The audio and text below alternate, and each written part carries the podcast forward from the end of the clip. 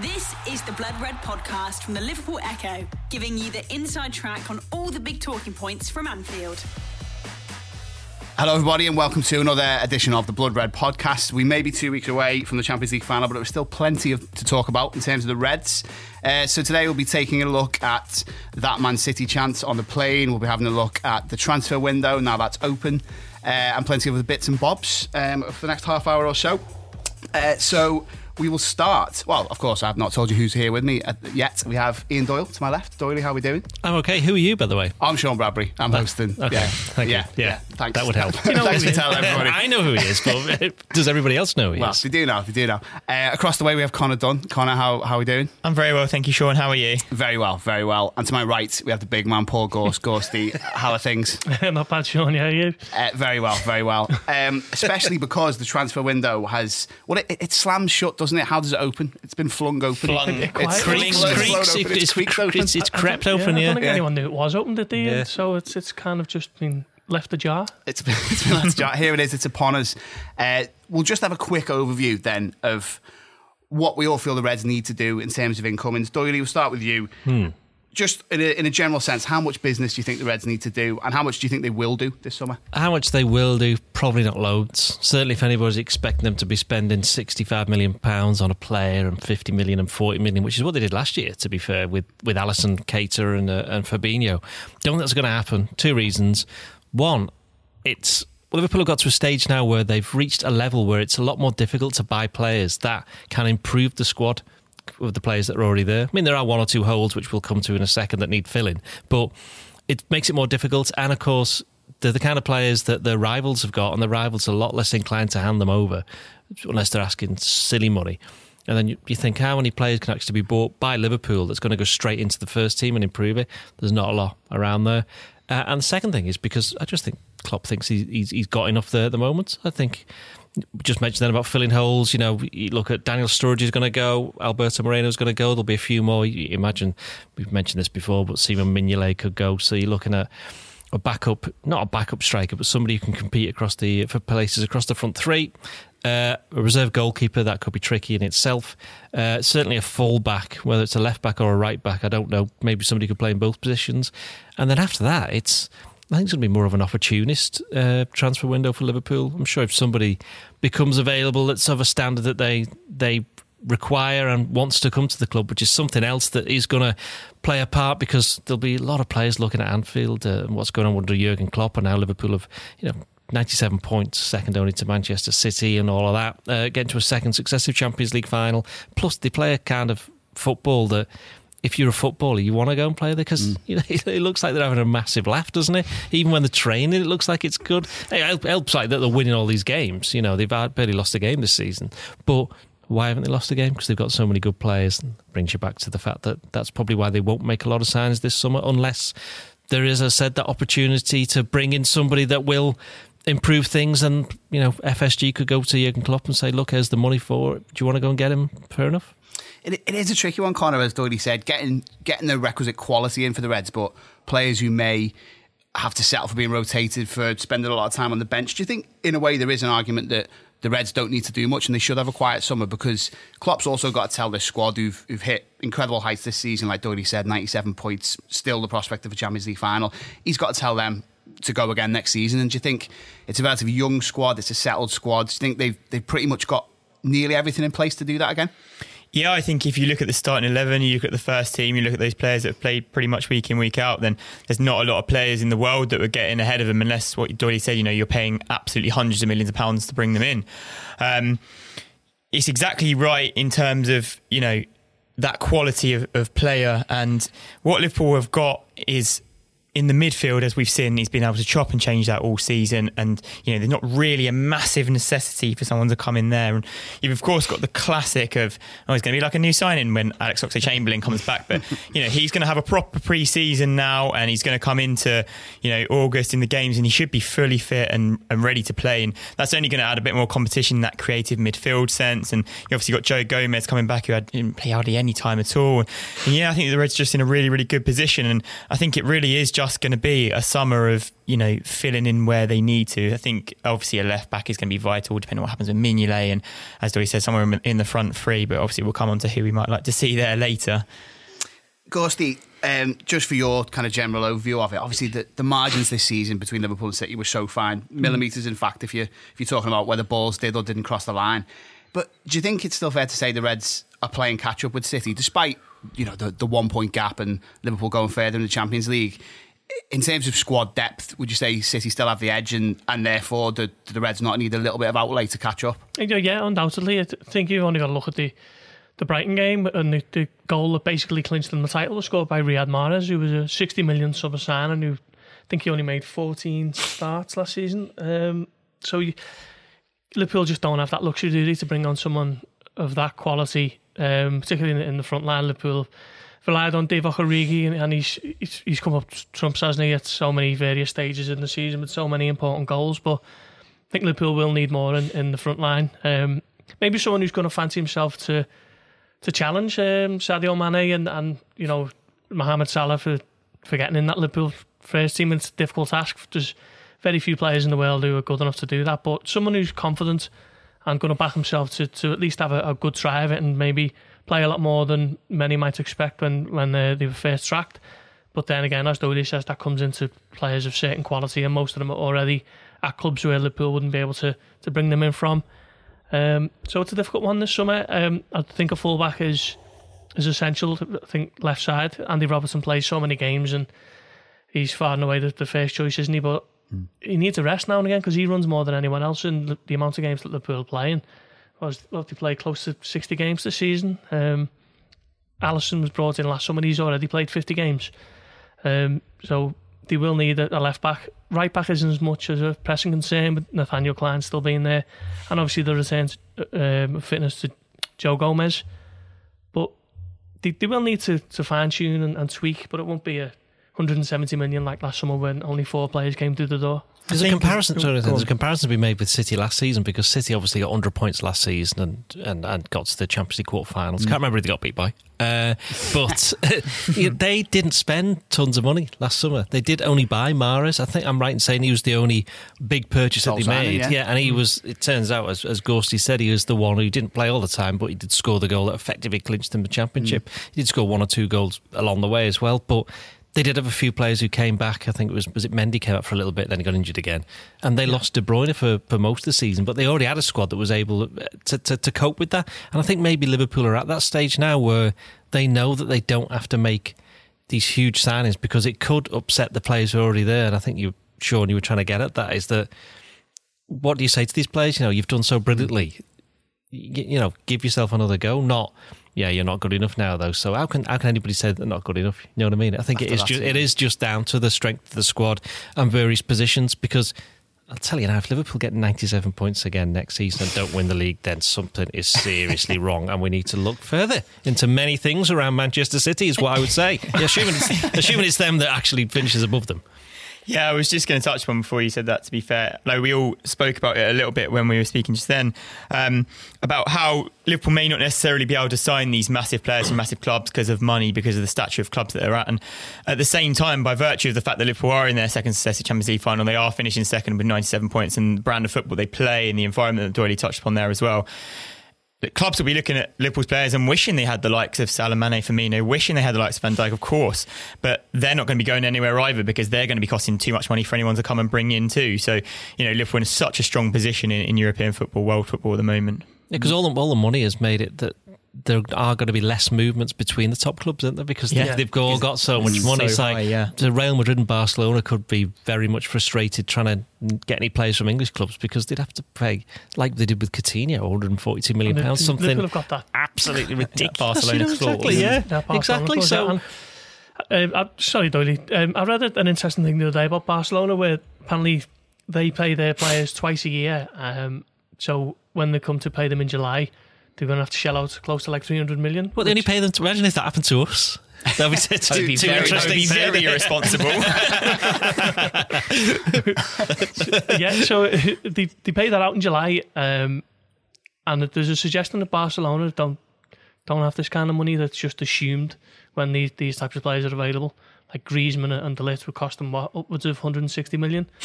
Um, not sure. That doesn't sound like they, they have that that money according to what I read. I think it was Sam Wallace in the uh, the Telegraph. Um, sticking with Barcelona, then Doyley, uh, you had an interesting chat with Liverpool legend Jamie Carragher today, uh, and you were looking ahead to the summer and, and transfers and, and various topics. But one name from the club Gorsey just mentioned cropped up, and Carragher would quite like to see him back in certain circumstances. Yeah, he did crop up, and I, I, I must admit, he, he kind of mentioned it himself. I didn't like. It's Philip Coutinho, by the way. who, who else could it have been? To be fair, who else could it have been? Yeah, true, Just- true. It could have been. Yeah, he did. know. He did. Thank you, anyway, Connor. Thank you. You're welcome. for clarity. That's why you're here to point out, to point these things out. Sense and direction. Uh, right. Yeah. Anyway. Yeah. So yeah, he, he, he just basically said if there's one player, he said Liverpool shouldn't actively pursue this transfer, but if there's a chance and the price was right, they should look to bring back Coutinho.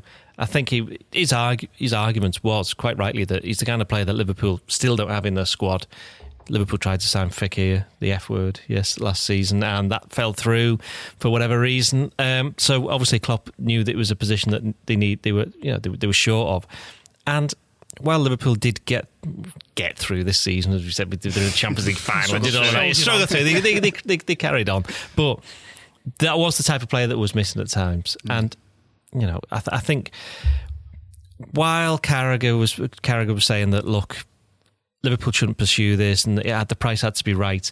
He did explain it very well for all those reasons that we just said, and he said that all this whole thing about would he be welcome back, and he said, well, he should be. He says because you look at Suarez, Suarez would have been welcomed back by the fans uh, last the week against Barcelona if he hadn't done what he'd done in the first leg. Storm in a teacup. Yeah, exactly. Mm, Yeah, it, me. will, it Yeah, will be. It will be. Yeah, look at Torres as well. Torres ended up. He played in the leg, not a Legends game, Yeah, a charity it's- game the, yeah, the other year, didn't he? And he was welcome back.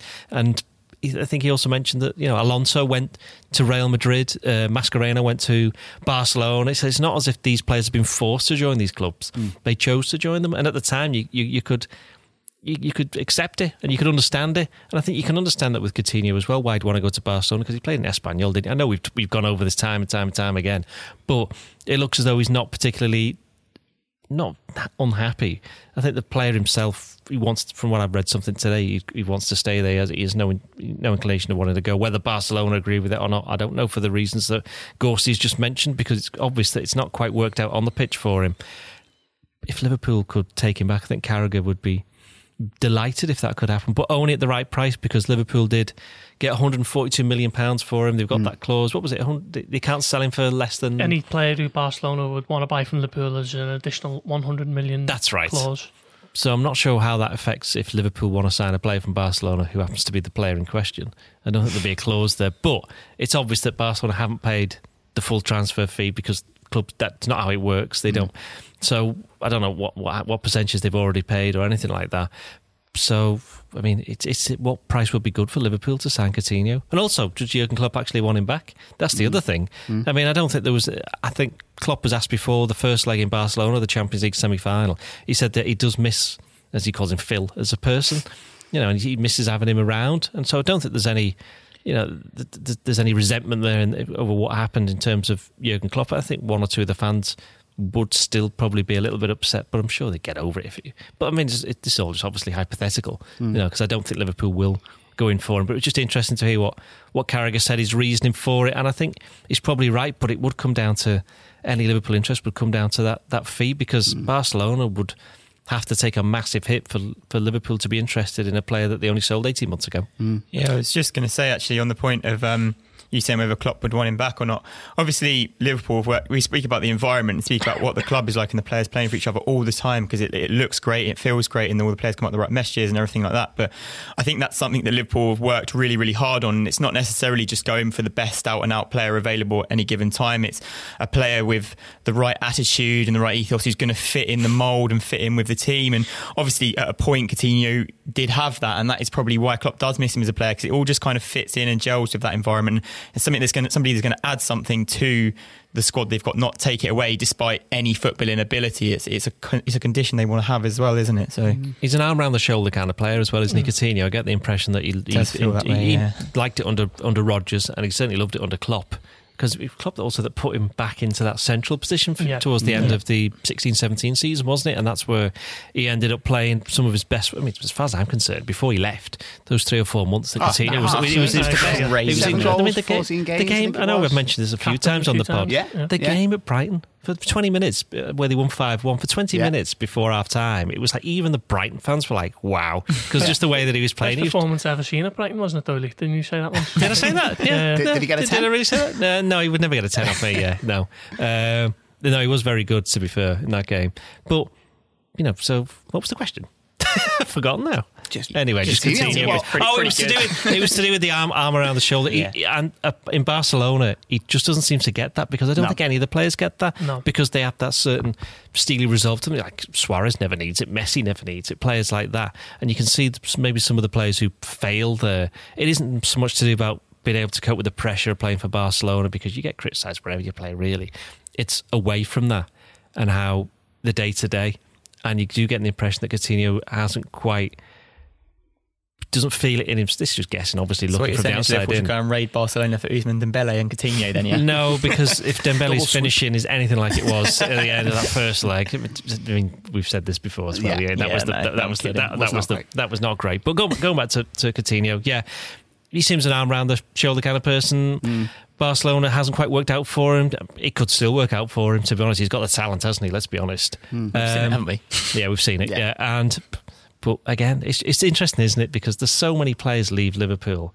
Nobody was talking about bringing Mascherano back. Nobody was really talking about bringing Alonso back. And this was in a Liverpool team that wasn't doing particularly well. Hmm. Suarez coming back. Nobody really, you know, really seriously said that. But with Coutinho, These with players Coutinho- went on to they be a thrived. success, though, didn't well, they? Yeah. that's I suppose. Well, then, therefore, why wouldn't they bring him back? So now we're thinking about bringing back a player who hasn't been a success somewhere else, and also there's that whole thing of how many players come back to a previous club and actually end up being a success. There are some, Ian Rush? but most of them, yeah, well, there's one, Hmm. but most of them tend not to be. Certainly not in the long term. The, the thing that, that would excite me about Coutinho coming back would be when when he left, Liverpool weren't the team that they are now. They were the team very much looking to consolidate maybe another top four place and possibly a, a last 16 run to the Champions League. And now they're what back to back finalists and a team who are head and shoulders above everyone else in England, apart from Manchester City. Um, I think there was an over reliance on him at times, and I think Klopp's mentioned that a, a few times himself. It was just struggling for ideas, give it to him and see what happens. Whereas Liverpool have had 18 months of of figuring out how to break teams down without him. So I think he'd just be another string to the bow rather than being the the, the harp itself, if you like. Um, I, I'd like to see him back personally. No, I, I wholeheartedly agree with Gorstian. And obviously, as we've seen, that the Reds did try and make a move for uh, for Keir, so maybe that that different option, that scheme of that number ten is still in Klopp's plans. But um, it is the start of the window, as we've said. So let's allow ourselves a little bit of fancy football. I'll just go around the room and. Coutinho can be one of them, but can I have can I have two names who, at this stage, with all the all the rumours that have been swirling the rumour mill, that you think could come in, do a job at Liverpool, and, and improve this this squad? Start with you, Doyley. Um, can I just say that we need to give respect to Gorsty's analogy there, which I thought was very good. The harp. thing about, yeah, I thought It that was- was very good. that. Yeah, I think. I, I, yeah, I- I, I, might, might use that in a written It's a headline way to be born, now, isn't it? and also that's that's brought me a bit of time thinking about this question. I actually, uh, I actually, Nicely done. I can't think of any. It's yeah, Messi. Yeah, he'd be dead good for Messi them. Yeah, would- would but, be- but, would do but a job. obviously that's not going to happen. This is the thing. Going back to what I was saying before, who can come in and do, and do a, a better job or as good job as good as? I I'm mean, so glad you went to Doyley first. Yeah, there, exactly, yeah. Honestly, and he's still not giving yeah, me an answer. yeah, I'm not. I'm still, I'm still Messi and- No, yeah, Messi, and you're looking at someone who can play across the front three. Someone, someone of that ilk. I mean, people have mentioned Timo Werner. I've not seen enough of him to, to make that call. I don't know whether he plays on the left and the right, not just down the middle. Uh, I tell you, if someone Klopp was linked with in the past, and I actually remember seeing him in the World Cup last year. And I know he only came on as sub in quite a few games late on, and it always made me think, why on earth wasn't he starting? And that's that Brandt, Julian Brandt. Julian I Brandt. think he's. I think it, yeah. he? I think he looked quite good. To be honest, I'd take Leroy Sané from Manchester City if he's if he's not proven too clever there. He's definitely somebody who I'd think, yeah. He's not getting ahead, ahead of Phil Foden, is he, at the moment? Well, it's because uh, there's obviously something's happened there. I don't know what it is, to be honest. But I, I really like him. I think he, again, I think he'd be player. great. I think he'd be great under Klopp. You look at United, Martial, I think would be good. But it's whether he's can be, you know, trusted to. He's got the talent. It's whether he can apply himself in that way. But it's difficult to look at Manchester United and any of their players. What exactly is going on there? it's hard to tell whether Yeah. whether any of them are any good or not. I mean, we know that a lot of them have got a lot of talent, but can they apply themselves properly at the moment? No. So this is again, you're looking at. Other teams like we've just spoken about taking a Barcelona and taking a Manchester City player. This is the le- this is the level that Liverpool are at now. You've obviously got Memphis Depay as well. There's apparently been scouts watching him at Lyon. Um, obviously, him and Wijnaldum are good friends. That would be kind of like a seamless link for a team bond. Obviously, didn't have a great spell at Man United, but when you're talking about, he I think he got sold back to well, got sold to Lyon for I think 15 million. So he's not going to be absolutely outrageously expensive, and he's definitely an attacking-minded player who can play across a couple of the positions of front three. Um, and again, it just depends if, if he can come in and he's that sort of player that would thrive on the Klopp. And he's obviously talented. He's scored goals, got assists, plenty of it in League One this year. So he would be one I, I you know I could imagine. It cost a fair whack though, and also you'd be, cost- de- you'd be dealing with the I Lyon don't- chairman as well, don't you? he'd- he'd- Alas. be- Alas. I don't think the buy would cost you above 40 million. But 40 million is that's more than, than we're led to believe, or, or that's the insinuation that that. got for that Solanke, and it's just not that massive. yeah, I know, is I it? know. It's whether he, whether Klopp really wants to go like that.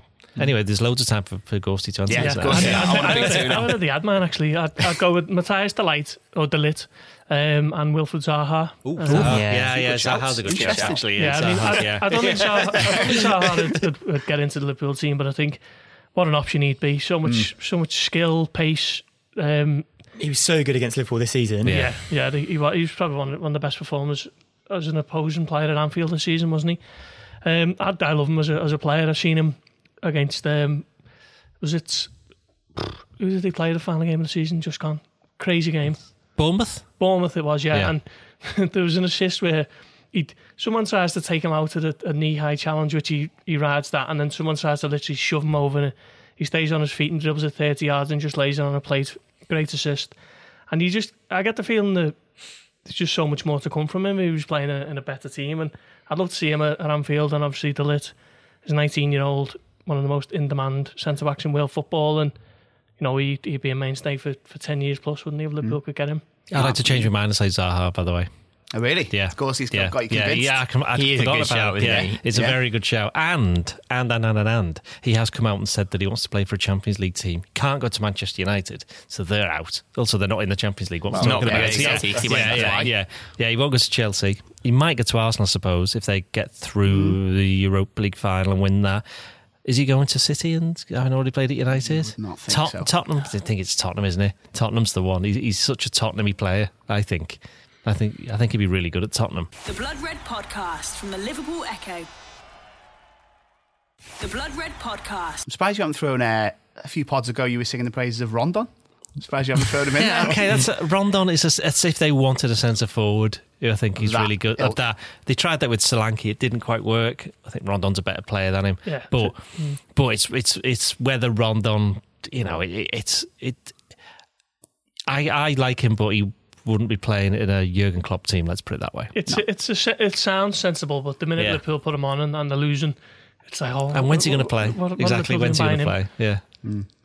Right. Well, some good answers there. I'd love to see us raid Barcelona, United, and City. What was- but what was yours? What would yours? What would be yours? Um, oh, I, I, I liked I liked what Gorsty said about Zaha, but I don't know if I'm 100 percent sold. Um, I would love to see Liverpool go for Ryan Sessegnon. I would like to see the, the trend of going for a relegated player and improving them and finding more from them continue. And and like like one of you guys said before about cover for Rob, I think it was you, Gorsty, about how much football he's played. Um, I think Sessegnon could potentially cover for him and Mane down the left. Um, so he could he could do a job for us. I'd love to see what Klopp could do with him. Um, and then it would be him, and then like you said, uh, Doyley, someone who can play across the front line. Um, let's go with Werner as well. Well, Yeah. we're interesting. Yeah, that's my two. Uh, anyway, moving on from fancy football to something much more unsavoury. Uh, I feel we, we, you know, we do have to give this a mention. Those those Man City chants on the on the plane coming back from Brighton after they uh, clinched the league at the weekend. Obviously, I'm sure everyone who listens to this pod has, has seen the stories by now and, and indeed, watched the video. Uh, they were singing a song. However, it's been kind of pitched and what's been said about it. It was directed at Liverpool to some degree and made reference to getting battered in the streets, being victims of it all, Kompany injuring Salah. Uh, Gorsty, we'll start with you on this one. In the last half hour or so, you've written a story about what Guardiola's just said. He's yeah. he's apologised for it. He's he's sought to explain it. What do you make of what the City boss said, first of all, and, and what do you make of the whole episode? Um, tawdry episode, isn't it? I think um, something you might expect from supporters, and you wouldn't be brushing it off as you know as just fan talk, but those chances do kind of happen in, in different fan bases, don't they? But to hear mm. the players saying those kind of things battered in the streets and victims of it all, it was really was distasteful in the extreme. Um, the Scousers won F all, you know, that's fair game, seeing that all, all they want. Yeah. That doesn't bother me in the slightest because that's just part and parcel of the game. But certain connotations to, to that word victims doesn't really sit right. And um, mm. they were right to be to be taken to task for it. It's not not just Liverpool fans who were who were making a, a few moans about it. I've seen a piece from David Conn, who's an excellent uh, journalist for the Guardian. I think he's a Man City fan himself, and he actually said that in the piece, but he was just making no excuses for it and calling it out for what it was. Um, just, I mean, it's strange, isn't it? Why, why were the, the players feeling the, the need to, mm. to to talk like that when there's been so much respect from from the outside from both teams throughout the whole of the season? Mm. Um, just a regrettable incident, and um, everyone involved should uh, should really have a think uh, about, you know, is this the right way to be, to be celebrating titles? Uh, Guardiola's apology was, was again it was a bit flimsy, wasn't it? It was similar to the to the clubs. Mm. It, I think he said that he apologised if anyone thought that's what it was relating to, but it wasn't. But um, particularly the line battered in the streets, how that could not be construed as a as a um, pointing at the, in the direction of Sean Cox. To me, you know, I, I can't see any other example of that, what that might be about. Mm. Um, so just distasteful and unsavoury and um, disgusting, really, as Martin Cox said in, in his uh, his quotes mm. earlier this week. Absolutely, I think. Gorsty makes a good point there, Connor. That it, it does seem a bit jarring after, after the way in which this title race has been conducted. Obviously, football of the highest quality, and a lot of respect though between the two managers and, and therefore between the two clubs. And then and then now this. I mean, did you know? Did you see anything like this coming? And, and what's your take on it? No, I didn't. Of course not. Um, but what I think it clearly does show is just how much Liverpool got in the heads of those Manchester City players. Mm-hmm. They were clearly like, when how much Guardiola said that he wasn't bothered, they were they were clearly extremely bothered. And I just think there is absolutely no way that if Liverpool had won the Premier League, they would been going anywhere singing any songs about Manchester City at all. And I just think it's a clear, a clear representation of where Liverpool are and how much they you know, City believe that they might not have won the Premier League ahead of Liverpool. Um, you know, I think a lot of people miss the point in the incident. You know, when fans sing it, okay, it's not okay, but they sing it, and it happens in the stands all the time from clubs all over the world. But when players sing it, they are held as these upstanding members of the community and mm. people these kids should look up to, and they do charity work and all things like that. And when they come out with songs and singing like that, no matter what they try and say, it's about you know, talking about any fan getting battered from a player is absolutely ridiculous. It's yeah, it's just a whole very sorry incident, to be honest. Mm. Doyle, like Connor said there, you know, you, you, hear a lot of chants on the terraces. You go to a lot of games. You've been to a lot of grounds, and some songs skate the edge of acceptability. And you know, there are unsavoury things that are, that are heard at football matches. But does this does this take it to a new level? The fact that it's representatives of the club who are who are coming out with it. I, mean, I think the first time that I saw it, I just thought, well, this can't be real. I just thought yeah. it was. I just thought it yeah. wasn't. It wasn't real because this, my second thought was, why would they be so stupid? I think, and I think then you have to look at it from. I'm not looking for excuses for Manchester City's players, but it's obvious. I think that they generally didn't know what they were singing about. It wasn't all of the players. I mean, we weren't obviously we weren't there. We'd only seen why somebody was videoing it as well, and how that came out. There's so many questions about this. It's like from a journalistic point of view, it's like, well, what, why has somebody done this and put it out when it's obviously so damaging to Manchester City, and it must have been somebody from the club who's who's videoed it in the first place. It would so go to like, a WhatsApp, exactly, yeah, WhatsApp yeah. So it's, it's group, the, group, the whole thing. It comes out in the end. These things they often they, they don't always do, but they often tend to. And then it's like, so why have they done it? You could excuse them for that, but the thing that made it worse, the thing that made it worse is if there was ignorance about it all, you know, it wasn't great. Mm. They shouldn't be singing stuff like that. They probably got caught up in the moment. Then maybe one or two started it, and then they've joined in. Maybe you see they've joined at the chorus or whatever have you. This is not looking for excuse for Manchester City, but then there's no excuse for the statement that comes out afterwards. The statement made it ten times worse. The statement just smacked of an arrogance that unfortunately that is being shown off the pitch a little bit by Manchester City, not on the pitch because as you mentioned you know, the, the, title race was so tight and it was uh, two teams winning all the way. There was none of that mind games stuff that we've heard in the past. There was no little barbs at each other. There was a healthy respect between two clubs because they both realised that they're both very good teams. And this was something that they're going to have to, we've said many times, a championship that's going to have to be won rather than one that was going to be lost. And that's, that's how it turned out. But off the pitch, you've seen the way that they've reacted to the the whole financial fair play and they've come out very aggressively and it seemed to be that's the the default response to anything that's you know negative towards the club yeah. it's right we'll go on the we'll go on the offensive and we'll do this and they've done that with the statement which was just it was just awful mm. i think the, the statement was just again, that was even more like, what on earth were they thinking there? Guardiola today has been put, obviously put on a massive spot there because he's been asked. Yeah. He's been asked about that. He's like, what else can he say? You know, and he probably is he's probably you know he believes that he says well we didn't mean to offend anybody. We were just trying to celebrate winning a title. And I don't even know whether he was involved in the chants or, not. You can't tell on there can you? No. yeah I would imagine he wouldn't be if, if we're being honest. Um, so he's been put out there to like represent the club. And he said like but we definitely didn't mean it about Sean Cox and about the, the Hillsborough, mm. Hillsborough tragedy which if we're being perfectly honest here they probably didn't they probably didn't think of it along those lines. But then, as Gorsty said, well, hang on, they're singing about people being battered in the streets. Mm. Is it, oh, the, the statement left it open to. So, is it okay for just generally people being battered in the street yeah, is okay. Is that okay much. then? Yeah. yeah. It's like, and they said this is a song that's been sung all season. What they should have said was this is a song that's been sung by the fans all season. Because mm. then they kind of suggested, so what the players have been singing it all season. I, don't, I don't think that's true. So the, the statement was just all over the place, which made it worse. But ultimately, it comes down to the fact that the players got car- a bit carried away.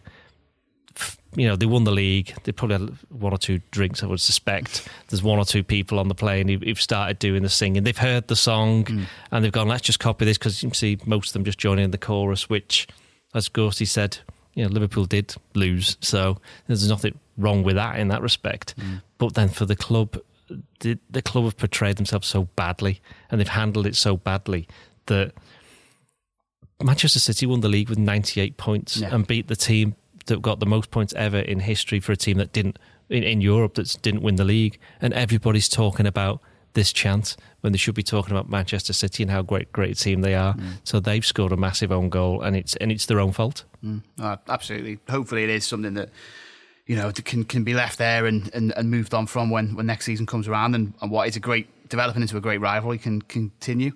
Um, on to more positive matters, Doyley, uh, and staying with you. You wrote a story this week about uh, Liverpool's valuation reaching a new landmark high. I believe it, that's it. The club were valued at more than one million. Well, not one million. One, that's, one million. That's, that's, not, that's not a lot at all. that is, that is, that is it is 1975. one billion, indeed, um, in a new report. So, what what does that say about the Reds on and off the pitch? Uh, right. Well, first things, obviously things are going pretty well on and off the pitch. You don't get valued that highly if you're not winning games. I think Tottenham were the, Liverpool sixth or fifth. I can't remember now. I wrote Sixth, it. I think. Sixth. So yeah. Tottenham were the team that was directly underneath them. Yeah. Obviously, this was a, a, an independent brand valuation company who were looking for a bit of PR for themselves, but. The, the, way that they've done the report, to be fair, it, it's very in depth. So it's not as if you're just throwing this out to say like, "Oh, look, we've just thought of this." They've they've gone into it in some some detail with you know the success off the pitch, uh, how important the crowd. See, see the thing about the stadiums, by the way, I didn't I didn't make a point of that. They, they've got they also made a list of the top ten stadiums in terms of I can't remember the experience or brand experience or whatever, or most valuable in terms of the amount of people they get in there, how much they pay, and this, that, and the other. And, and Anfield wasn't even there, but Tottenham's new ground was, even though they've had about five games there. So it was interesting that Tottenham's new stadium has already been seen to be this very important mm. thing for them. And they, they also compared it to Arsenal Stadium. But going back to your initial question, I think, well, just Liverpool did FSG or New England Sports Ventures as they were. Then was it £270 million? Less than £300 million, wasn't it? Yeah, that they, they, by, by yeah, they, yeah, yeah, that they bought it for. And that was what, less than nine years ago. Yeah. And now the club is valued at three times that that suggests that they're at doing something right. At the least, yeah, yeah, yeah, yeah, So that suggests that they're doing something right. They obviously appointed Jurgen Klopp. They appointed Michael Edwards. They gave them the money. To, yeah, exactly. Yeah, yeah, yeah. They, they, they did all of this to then get the club into this position. So you'd have to say it reflects well on them, mm. reflects well on the club, and it's also an, an example of Liverpool have now become this. We always knew that Liverpool were a global brand we've known that for years. You know, they've got fans all over the world, but now this is actually being backed up by actual hard financial evidence and not just you know hearsay and stories of like, oh, Liverpool got a lot of fans in Australia or whatever have you. Mm. It's like they're actually spending money and they're improving the, the profile and and the brand and you know whether we like it or not, football is a business now. It's about money. Liverpool. You know, there's only five other clubs in the entire world who are mm. valued more, more than them. So, you know, it, and who is it? It's, it's, Real Madrid, Barcelona, United, City are one of them, yeah. which is interesting. I think a lot of their value comes from well, we, we could have a complete pod on that. Um, but Liverpool's has been a little bit more organically grown, but it's also it's an example of the heritage. And if you get things right at Liverpool, it's an example of the if you get it right, it's all there for you. Mm. Were you surprised by this, Gorsty, by this you know this this new landmark valuation, or given what Doherty says about FSG and their work on and off the pitch, I think it's just a testament to that. Yeah, I don't think I'm surprised. I think you see all these these dizzying numbers coming at you left and right, and you have to stop and take a look and figure out where's coming, what money's coming from where. But I, I wouldn't say I'm surprised. I think, as Doyley says, um, the amount of work that the likes of FSG and, and Jurgen Klopp and Michael Edwards and, and Billy Hogan have done off the pitch has, has been remarkable um, since they've all been in their jobs. You think, you look at the amount of sponsorship partners that they've got now. It's you know mm. Subway, Dunkin' Donuts. They're always on the telly with all these Nivea adverts and just things like that. Just serve to obviously bring income in from from advertising and stuff, but just serve to extend the brand, don't they, as they call it, around the world. And all these money spinning tours that they do every summer.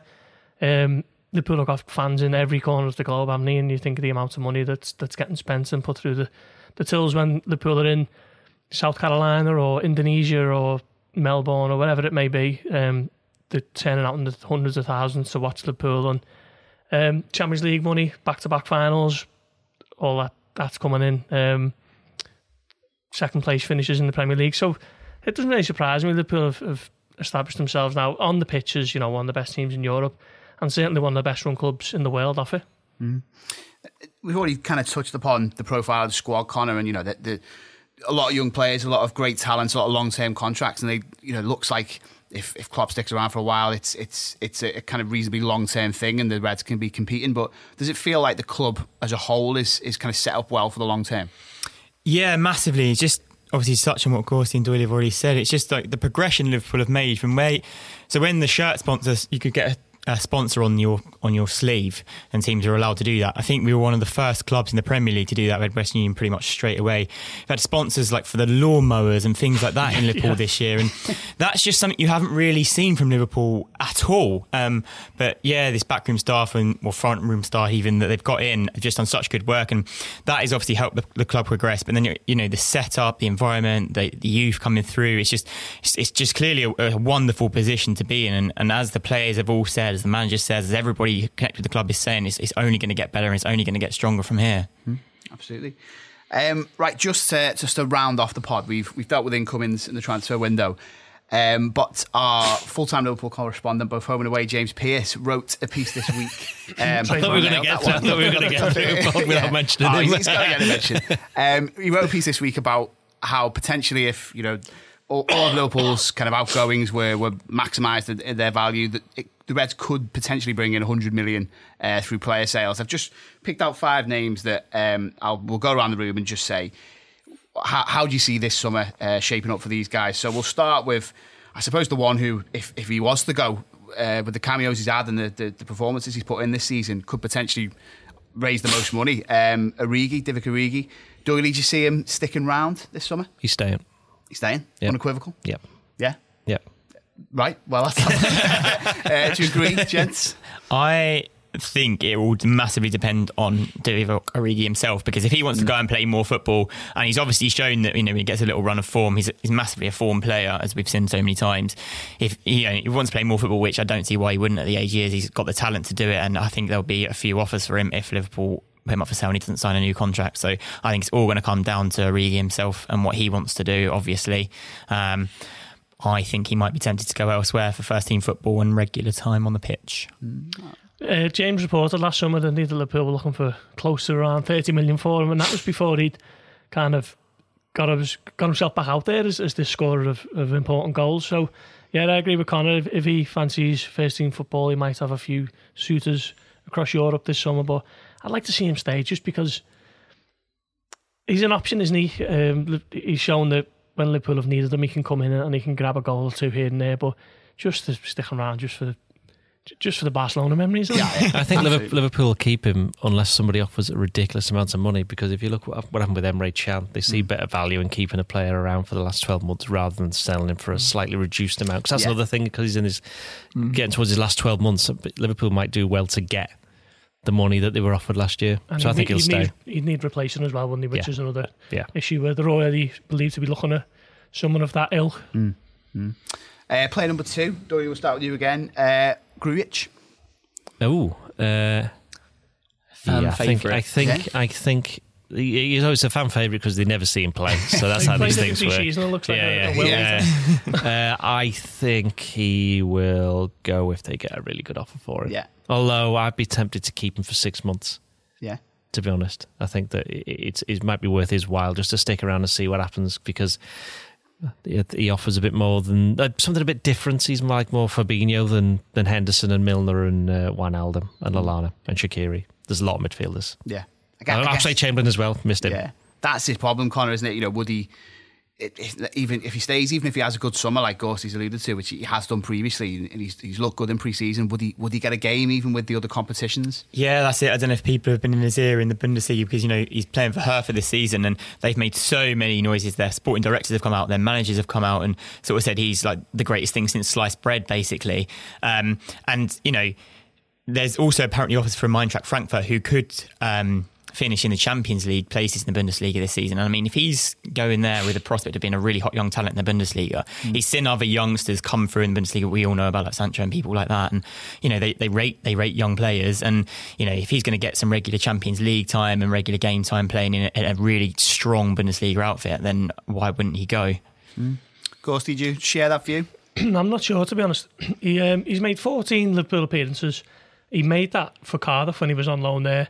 He was Jurgen Klopp's first signing in January 2016 and was still waiting for him to, to get anywhere near the first team. So I'm not sure if Liverpool can get a decent offer for him, then I think he might be one leaving, particularly because he plays in a an area, as we've said, that's so congested. Um, Liverpool have got so many midfielders.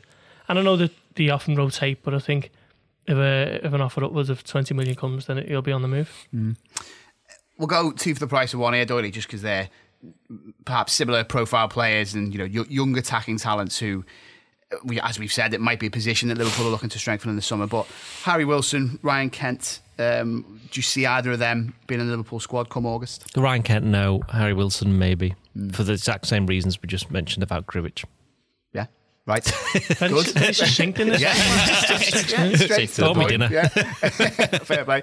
Uh, Connor, either of them getting a look in in the summer, do you think? Well, Rangers have said they want to keep Ryan Kent, and to be honest, why wouldn't Liverpool let him do another season on loan at least, just to you know keep his development going and see where he is next year? I don't think they need to do anything really rash with him. Um, Harry Wilson, I think, is an interesting prospect. He's obviously shown himself up to be pretty good in the Championship. He's, he could be coming up to the Premiership anyway with Derby. Um, again, it depends if they could do another another loan for him um, with a Premiership club, a slightly lowly Premiership, continue his development a little bit more. Premier League, not Premiership. Well, course, he's a Premiership blogger, so. well, he needs to get his job title changed. um, and Gorsty, those two, I mean, as, as Connor said, they, they've proved themselves at a lower level than the Premier League, Premiership, but um, can Premier they, League. Can, uh, can either step up? Um, step up to the Premier League, but it's, it's been known for about 12 years now. It's, enti- it's called the Premier League, isn't it? Um, Kent doesn't sound like Kent's interested in another loan movie. He made some comments a couple of weeks back where he was just getting a bit disillusioned with it all. Mm. But I don't think Rangers have got the money that Liverpool want for him, so that'll be an interesting one this summer. Wilson got more of a chance, I think. Um, Pre-season might be massive for him if he returns from Derby. The type of player that Liverpool are looking for now, I'm not sure whether he's at that level. I think he could be a very good Premier League player, a little bit further down the league.